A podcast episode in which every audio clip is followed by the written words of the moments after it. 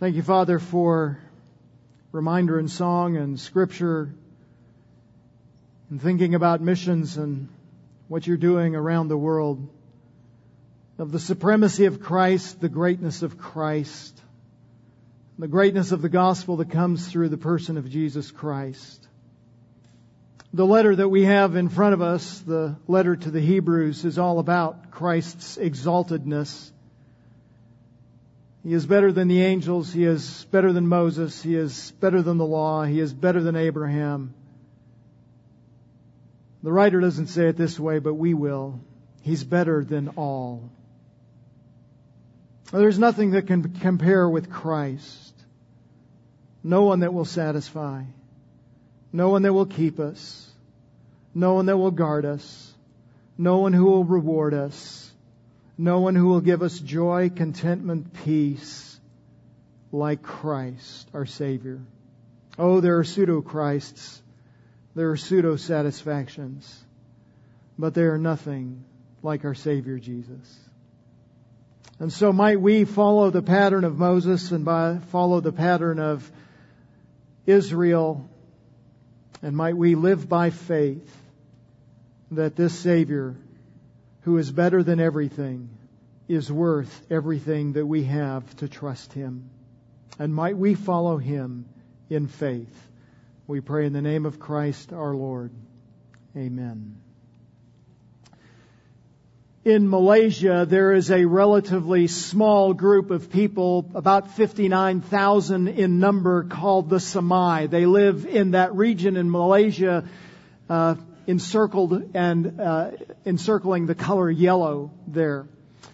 They are somewhat typical of what you might think about Southeast Asian culture. They are sustained economically primarily through farming and hunting.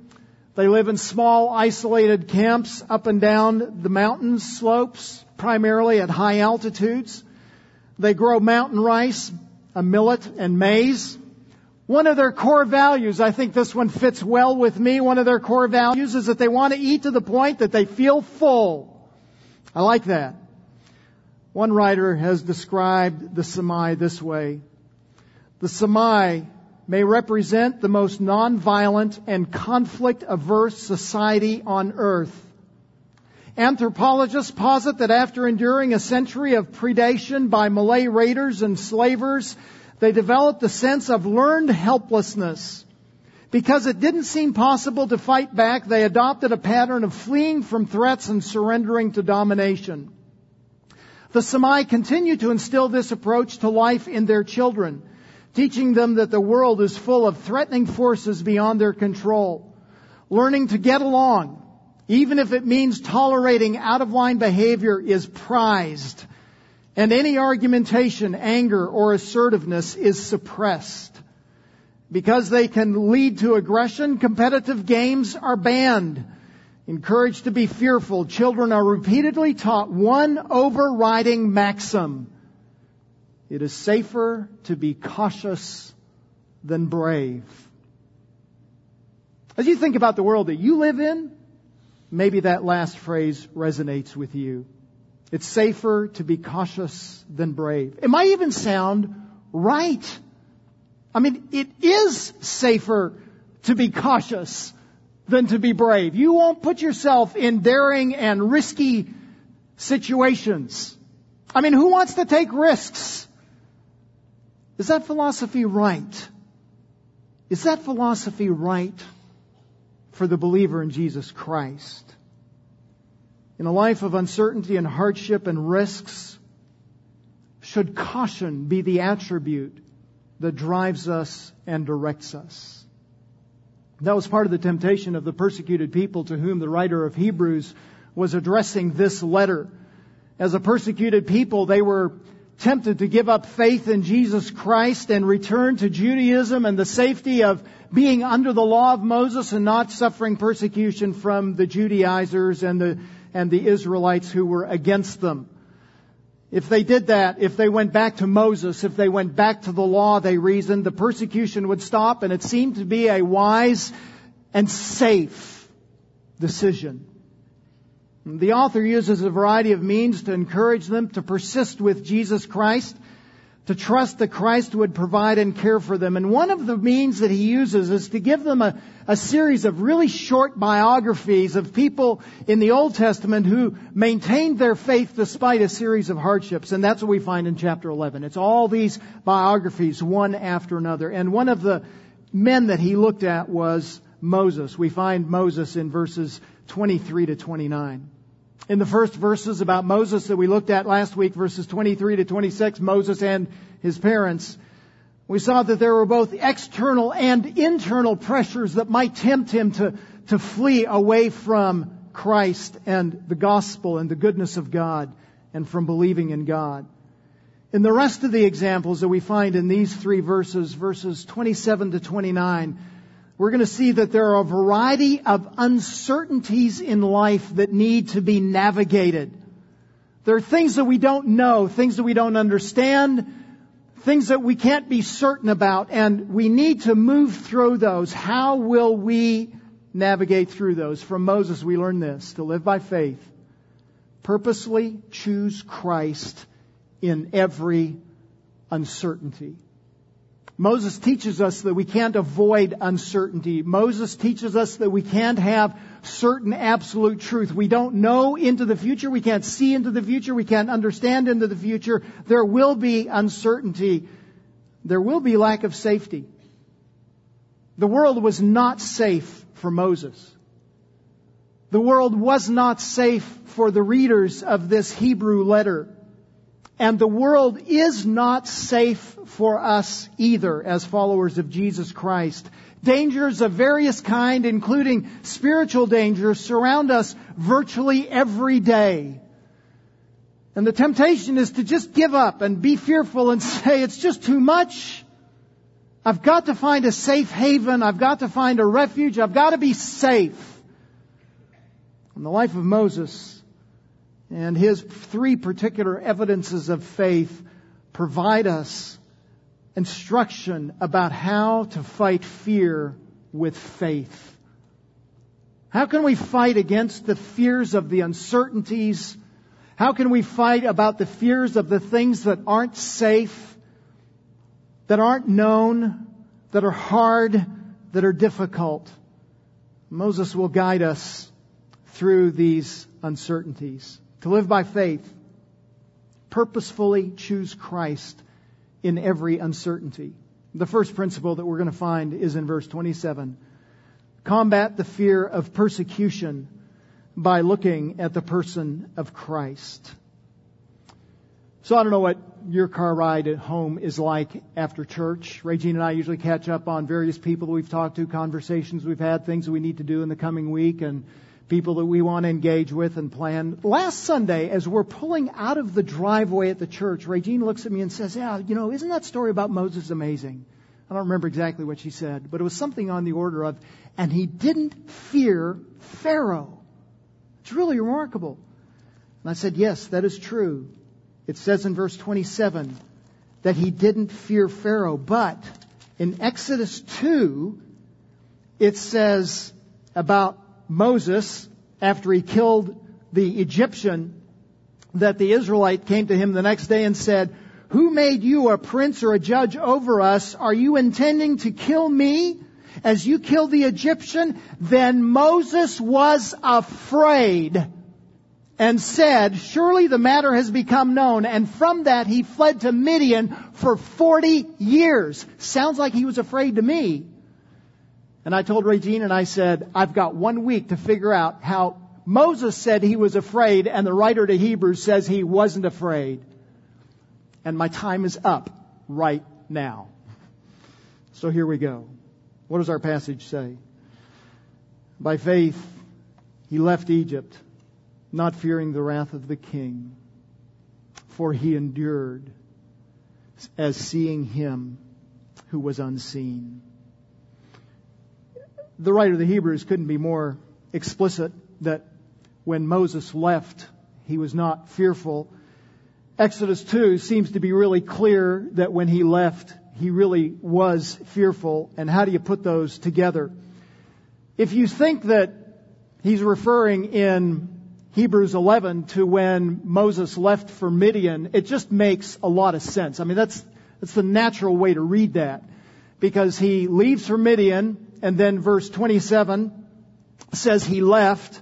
Then there was the Passover, verse 28, and then there is the passing through the Red Sea in verse 29. So it keeps things in chronological order, and it just seems to make complete sense that that's what he's talking about. And again, the problem is that Exodus says he was a fear, fearful. And some commentators say, yeah, when, when the writer to Hebrews mentions this in verse 27, he's thinking about Moses' long trip, 40 year trip to Midian. And, um, and all we know is that Moses says he's fearful and Hebrews says he's not fearful, but that's what was going on. And they don't explain how he can be fearful and not fearful at the same time. And that just didn't help me. And I think what the writer of the Hebrews is doing is he's actually looking at the second leaving of Egypt. There was another time when he left Egypt. Remember, he went to Midian for 40 years, but then he actually came back to Egypt and he gathered up a couple million Israelites and then he had some ongoing discussion with Pharaoh to try and demonstrate whose God is greater through the plagues and then he left again. The problem with that, of course, is it seems to mess up the timing because you've got him in verse 27 leaving, and then you've got the Passover, which happened before his leaving, and then you've got the Red Sea, and it's just not a nice, tidy package. And so how do you put that together? I do think it is the final leaving when he left for Egypt with the Israelites with him, in part because the word says in verse 27, he left for Egypt. That word left is a word that means something on the order of he forsook and he renounced. He turned his back on Egypt as if to say, I'm never coming back. I, have, I am repudiating every allegiance, every tie that I have to Egypt. It is a, it is a final, it is a complete breaking of his relationship with Egypt. If you have your Bible open, uh, keep your finger in Hebrews 11 and come back to Exodus. I want you to find something, see something that was really helpful to me as I thought about this. The Exodus, we have the actual leaving in chapter 13, and then in chapter 14, you've got Pharaoh chasing the Israelites. The Passover happens in Exodus chapter 12, and there's a whole couple conversations between Moses and Pharaoh, just by way of reminder as well. This is a different Pharaoh that, that would have been, than would have been his uh, adopted grandfather. Um, that Pharaoh had passed away, and now there's a new Pharaoh that is on the throne, though he certainly would have known about Moses and known who Moses was. In chapter 10, it tells us in verse 27, the Lord hardened Pharaoh's heart, and he was not willing to let them, let Israel go. Then Pharaoh said to him, Get away from me, behold, beware, do not see my face again, for in the day you see my face you will die. And Moses said, You are right, I shall never see your face again. And after that, the last plague happens, the killing of the firstborn. In the middle of that plague, Pharaoh calls for Moses, and Moses goes to him. Um, and then watch this in 11, 11 9. The Lord said to Moses, Pharaoh will not listen to you. Am I in the right place? Yeah. Um, ah, I'm sorry. Back up to verse 6. Helps to read my notes.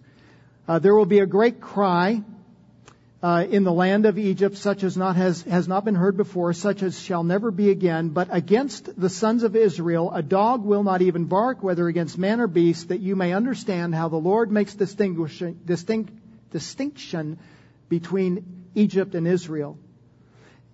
Verse 8, all these your servants will come down to me and bow themselves before me. Moses is saying to Pharaoh, Go out, you and all the people who follow you, and after that I will go out. Watch this. And he went out from Pharaoh. He left him in, not fear, hot anger.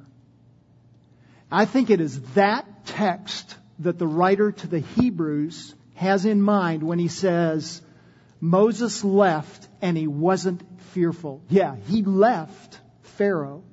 And not only was he not fearful, he was righteous in his indignation and his anger. Says John Owen, the great Puritan, Never has there been a greater expression of faith and spiritual courage than this. Moses was indignant about Pharaoh's obstinate rebellion against God. He had in front of him a bloody tyrant armed with all of the power of Egypt, threatening him with death if he persisted in the work that God had given him. But far from being terrified or failing in his duty in any way, he professed his resolve to carry on and called down destruction on the tyrant of himself. This is how Moses left Egypt. He did not fear the king's anger. Our text tells us he did not fear the wrath. Interestingly, just like his parents did not fear the Pharaoh that preceded, so Moses did not fear either. He did not fear, he did not indulge himself in fear. And fear is one of the things that drives a lot of people in the last few years, particularly, it just seems that the, the, the, cultural awareness of fear and anxiety and worry has just exploded. I was doing a little bit of reading about fear this week.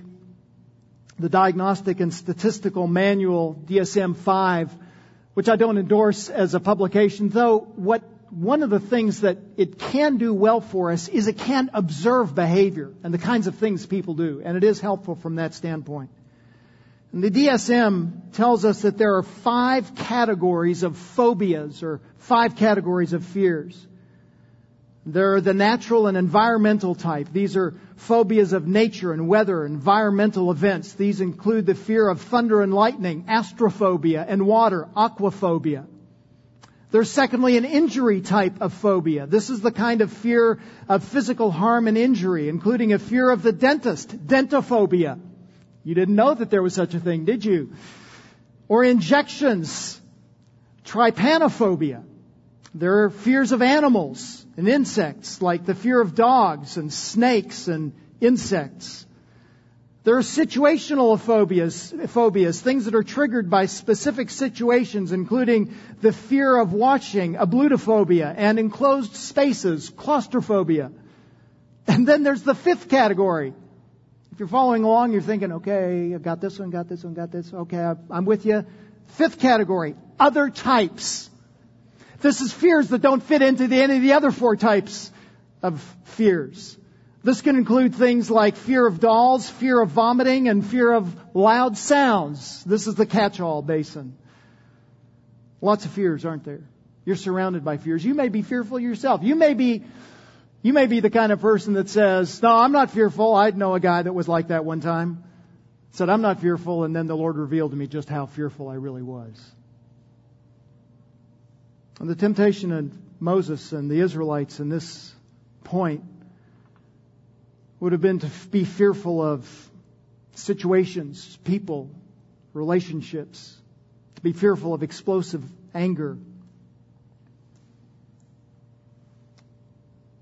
and if Pharaoh had exploded in his anger, it is undoubted that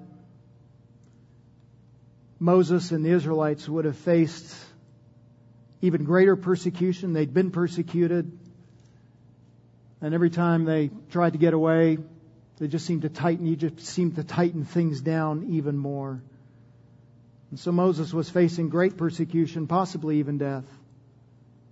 And the text tells us unequivocally he was not fearful. What turns Moses from a fearful man? He's clearly fearful as he heads to Midian. What turns him into a man who was fearful into a man who is bold and strong? What happened? Well, the text tells us.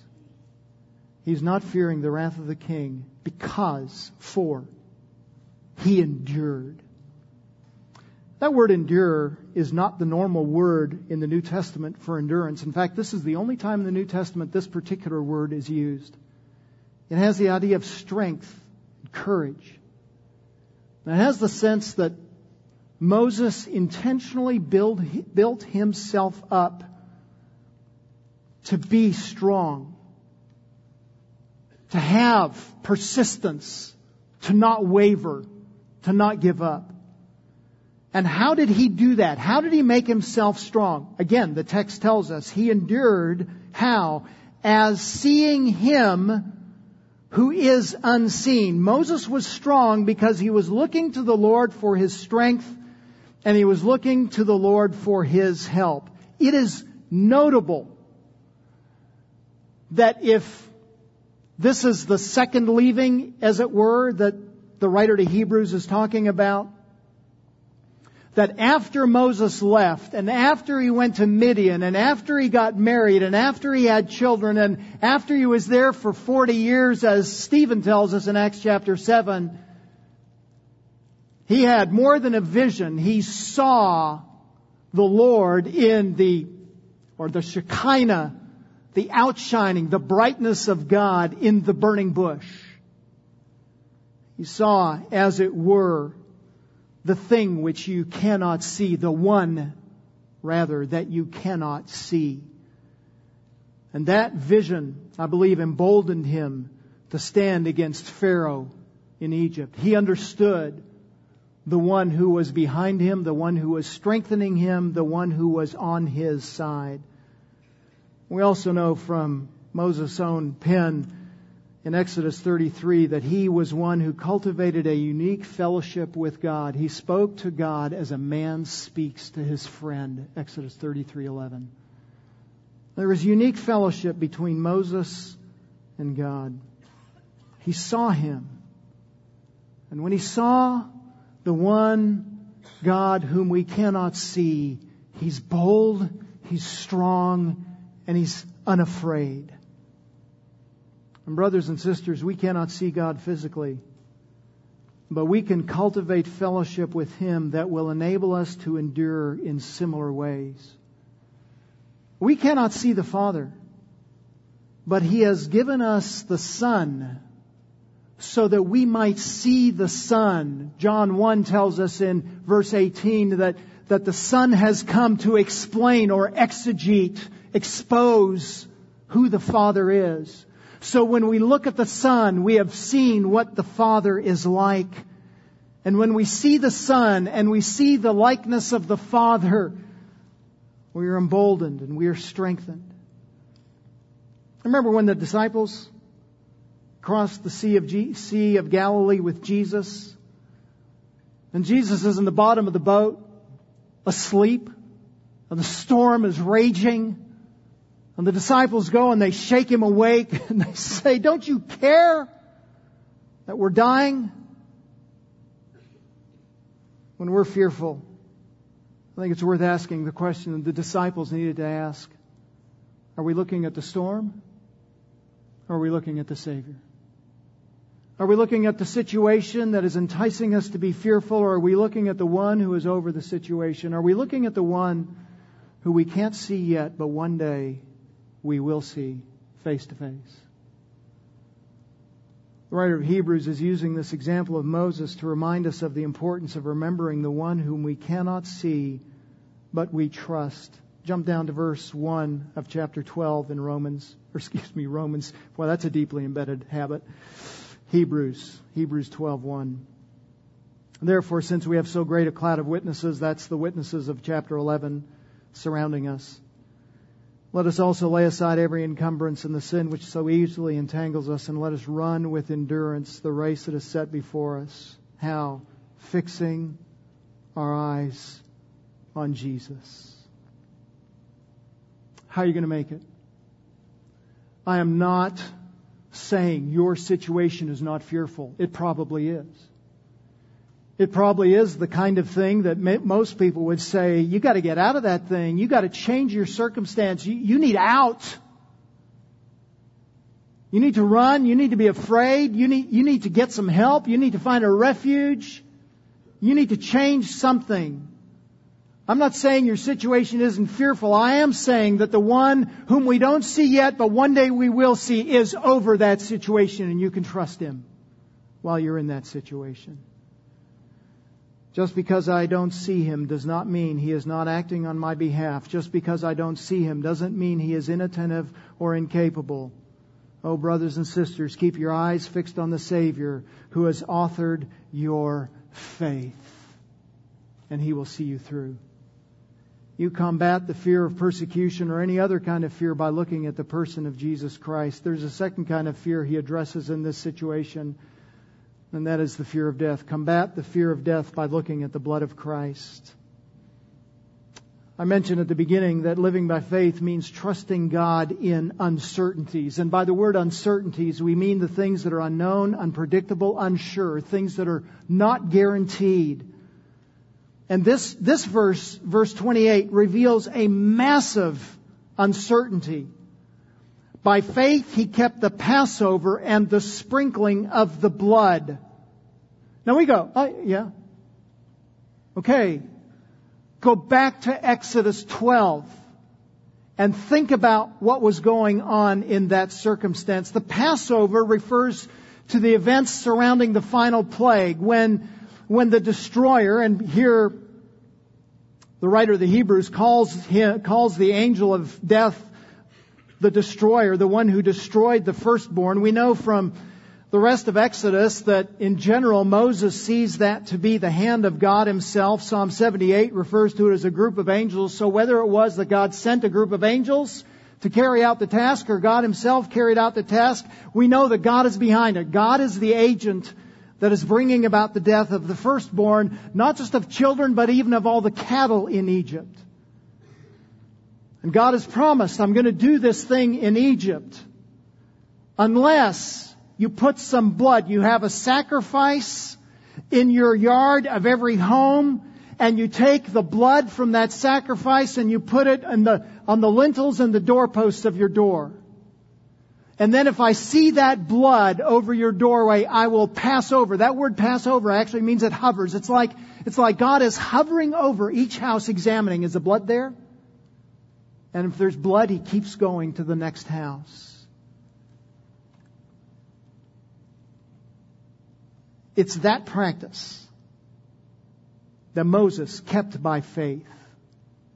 In fact, verse 28 tells us he kept the Passover. The idea is not just that he kept it, but he initiated it, and it has been kept perpetually since then. So here's the faith component. Two things particularly had demanded an unusual faith in the midst of uncertainty in this particular circumstance. There had never been a command in scripture like this or in history like this previously. There'd never been a, a plague warned like this. And there'd never been a command to have a sacrifice and do something like that ever before.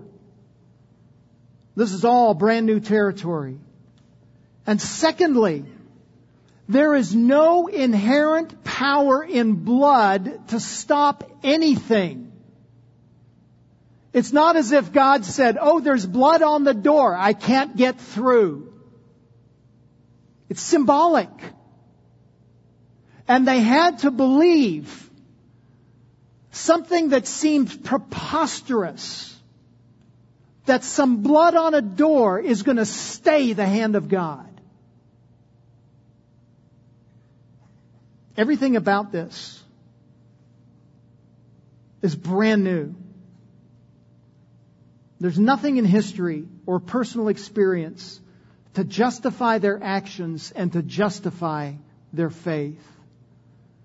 But Moses and Israel believed and trusted God with their lives. They believed that God would be wrathful, and they believed that the blood would keep them safe. Moses and Israel staked their lives on this faith. They fought the fear of death by looking at the blood.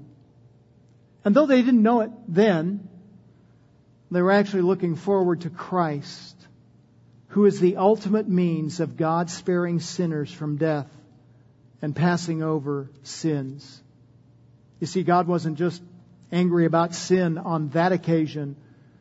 God is always righteously, perfectly angry against every sin.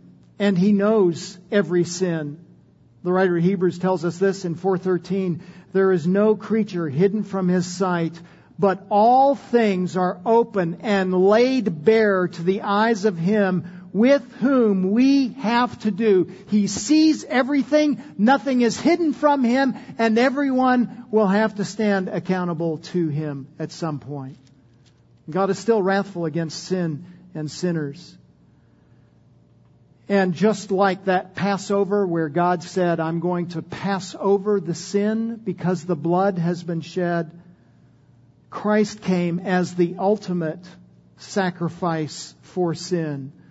And so the writer of Hebrews tells us in chapter 9, when Christ appeared as a high priest of the good things to come, he entered through the greater and more perfect tabernacle, the one not made with hands, that is to say, not of this creation.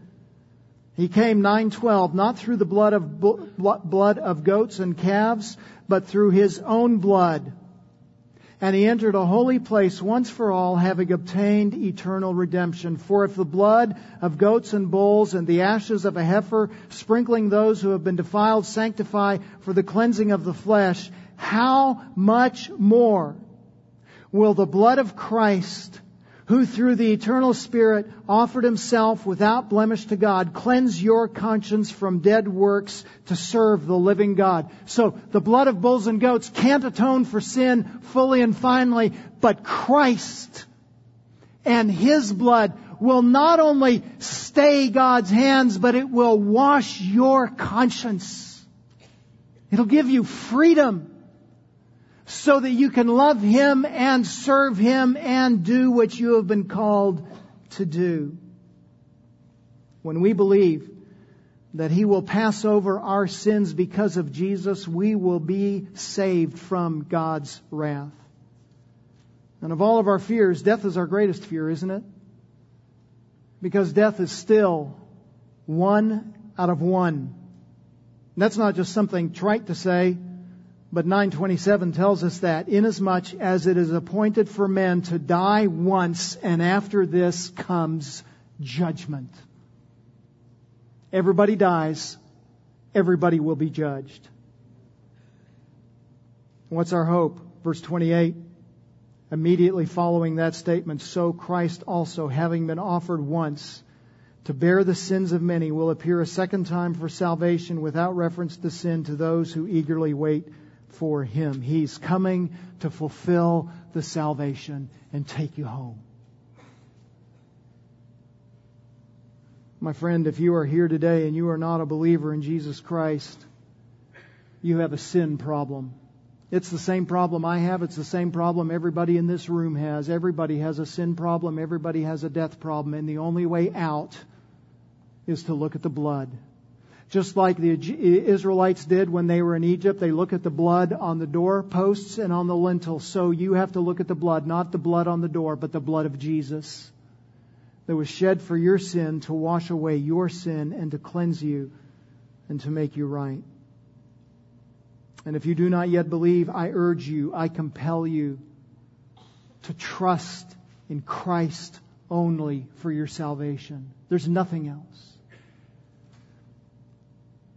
You want safety. There is no safety in this world. Through modern medicine, we've been able to extend life.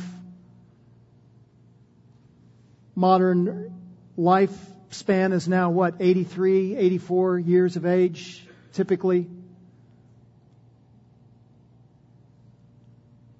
In the history of the world, that's not very long, is it? No one has said we've got everything fixed. We have an ability to eradicate all cancer. We have an ability to eradicate all heart disease. We have an ability to keep you alive perpetually. It's not there. We're going to die. We have sin. The only thing that will give us hope is Christ. And these readers were about to say, hey, let's, let's leave Jesus. No. You leave Jesus, you're leaving the only hope that you have. They were trying to alleviate their persecution and the possibility of death by leaving Jesus Christ, the only one who can give them eternal life. Yeah, there is suffering in this wor- world. Yes, there is persecution, even that leads to death, martyrdom. But the only guarantee is the hope that has come through, that comes through Jesus Christ and looking to Him as the fulfillment of the Passover that Moses and Israel celebrated. Combat the fear of death by looking at the blood of Christ. There's one more fear that's combated, and that's the fear of the unknown by looking at the glory of Christ. Verse 29. By faith they passed through the Red Sea. Interesting. It starts with Moses' parents, verse 23, the story of his life. Verse 24, by faith Moses. Verse 27, by faith he, Moses. Verse 28, by faith he, Moses. Verse 29, by faith they. So it's not just Moses now, but it's everyone who is alongside Moses. They're looking at Moses and following his pattern. Certainly he is, he is the leader, so we aren't excluding him from this, but, but now it's become a nationwide thing. By faith, they passed through the Red Sea as though they were passing through dry land.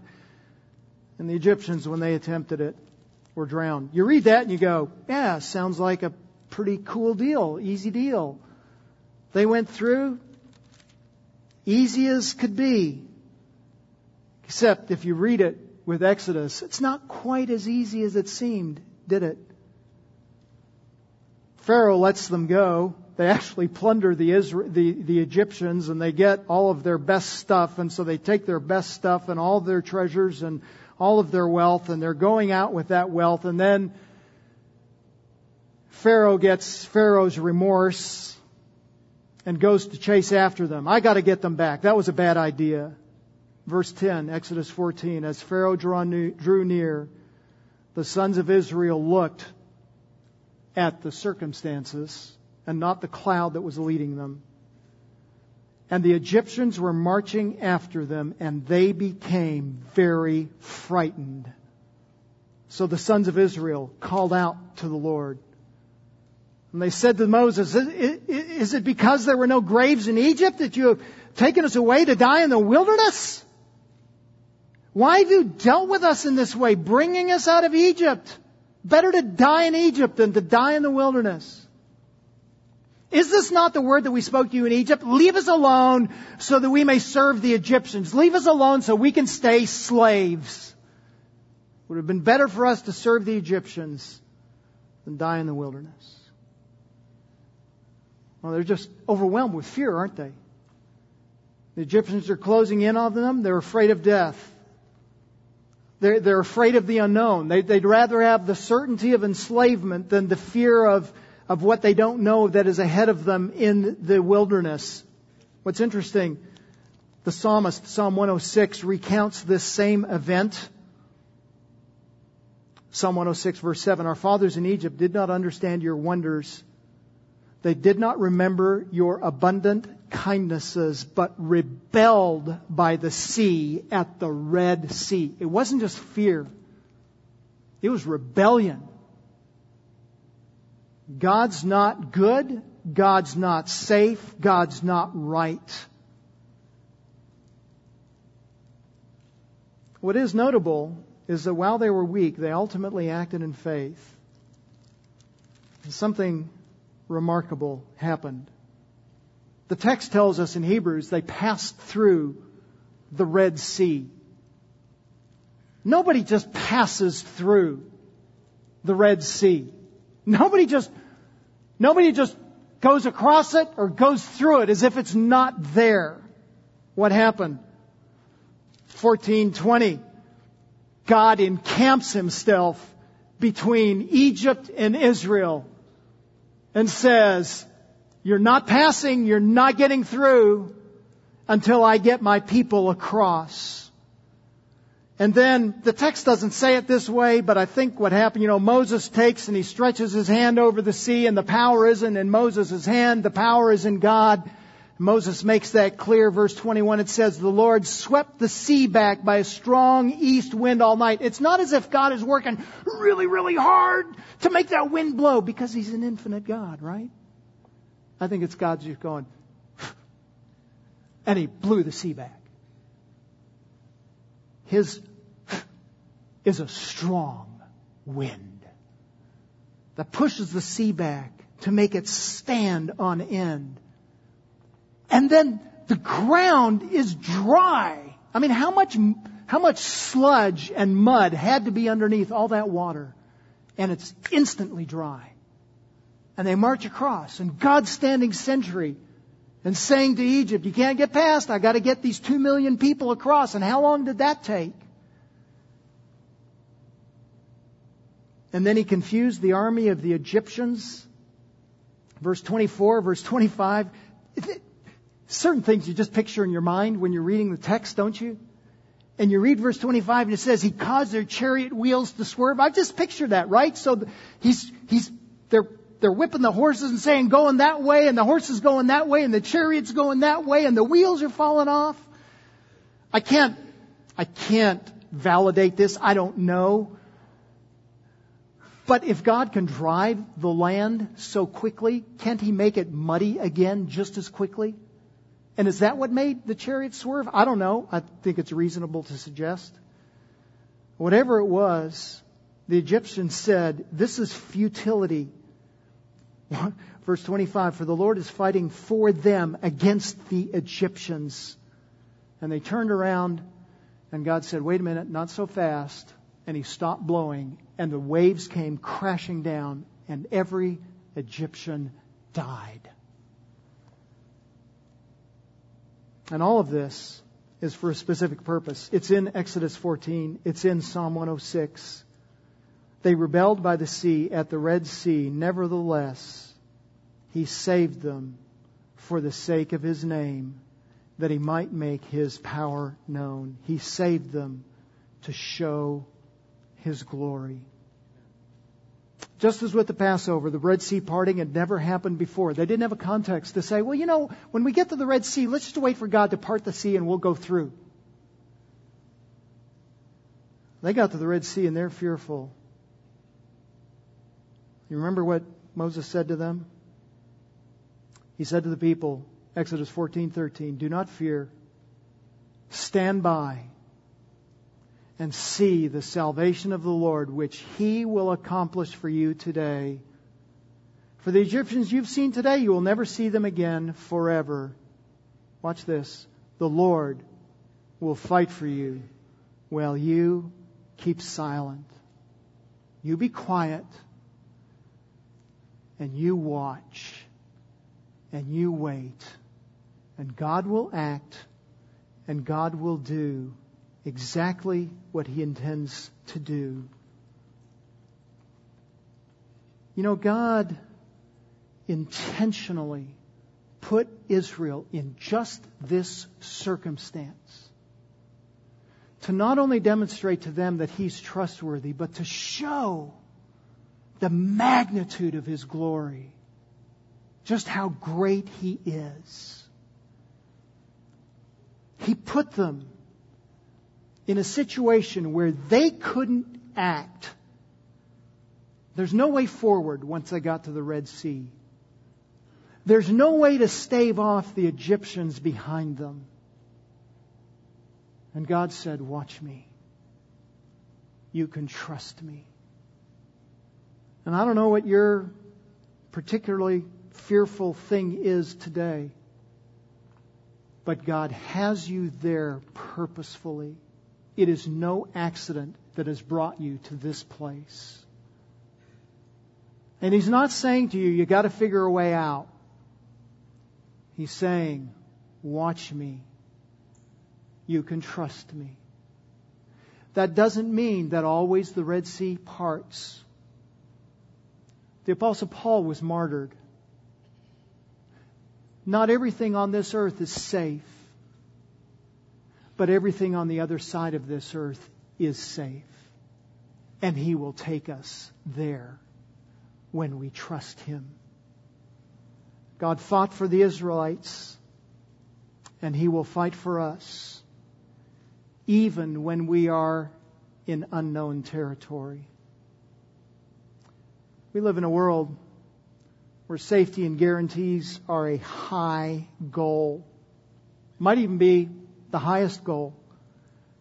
We want guarantees of health. No more COVID. Absolutely, positively stomped out. No one can ever have COVID again. That's what we want. Or flu, or colds, or cancer, or car accidents, or we're not doing too well, are we? We want guarantees of financial safety. We want guarantees of product safety. New and improved because the last one wasn't safe. But trust us, this one is. Guarantees of personal and relational safety. Guarantees of life, liberty, and the pursuit of happiness. Listen, we may not be from Samai, but I think we often affirm their philosophy. It is safer to be cautious than to be brave. We just want safety.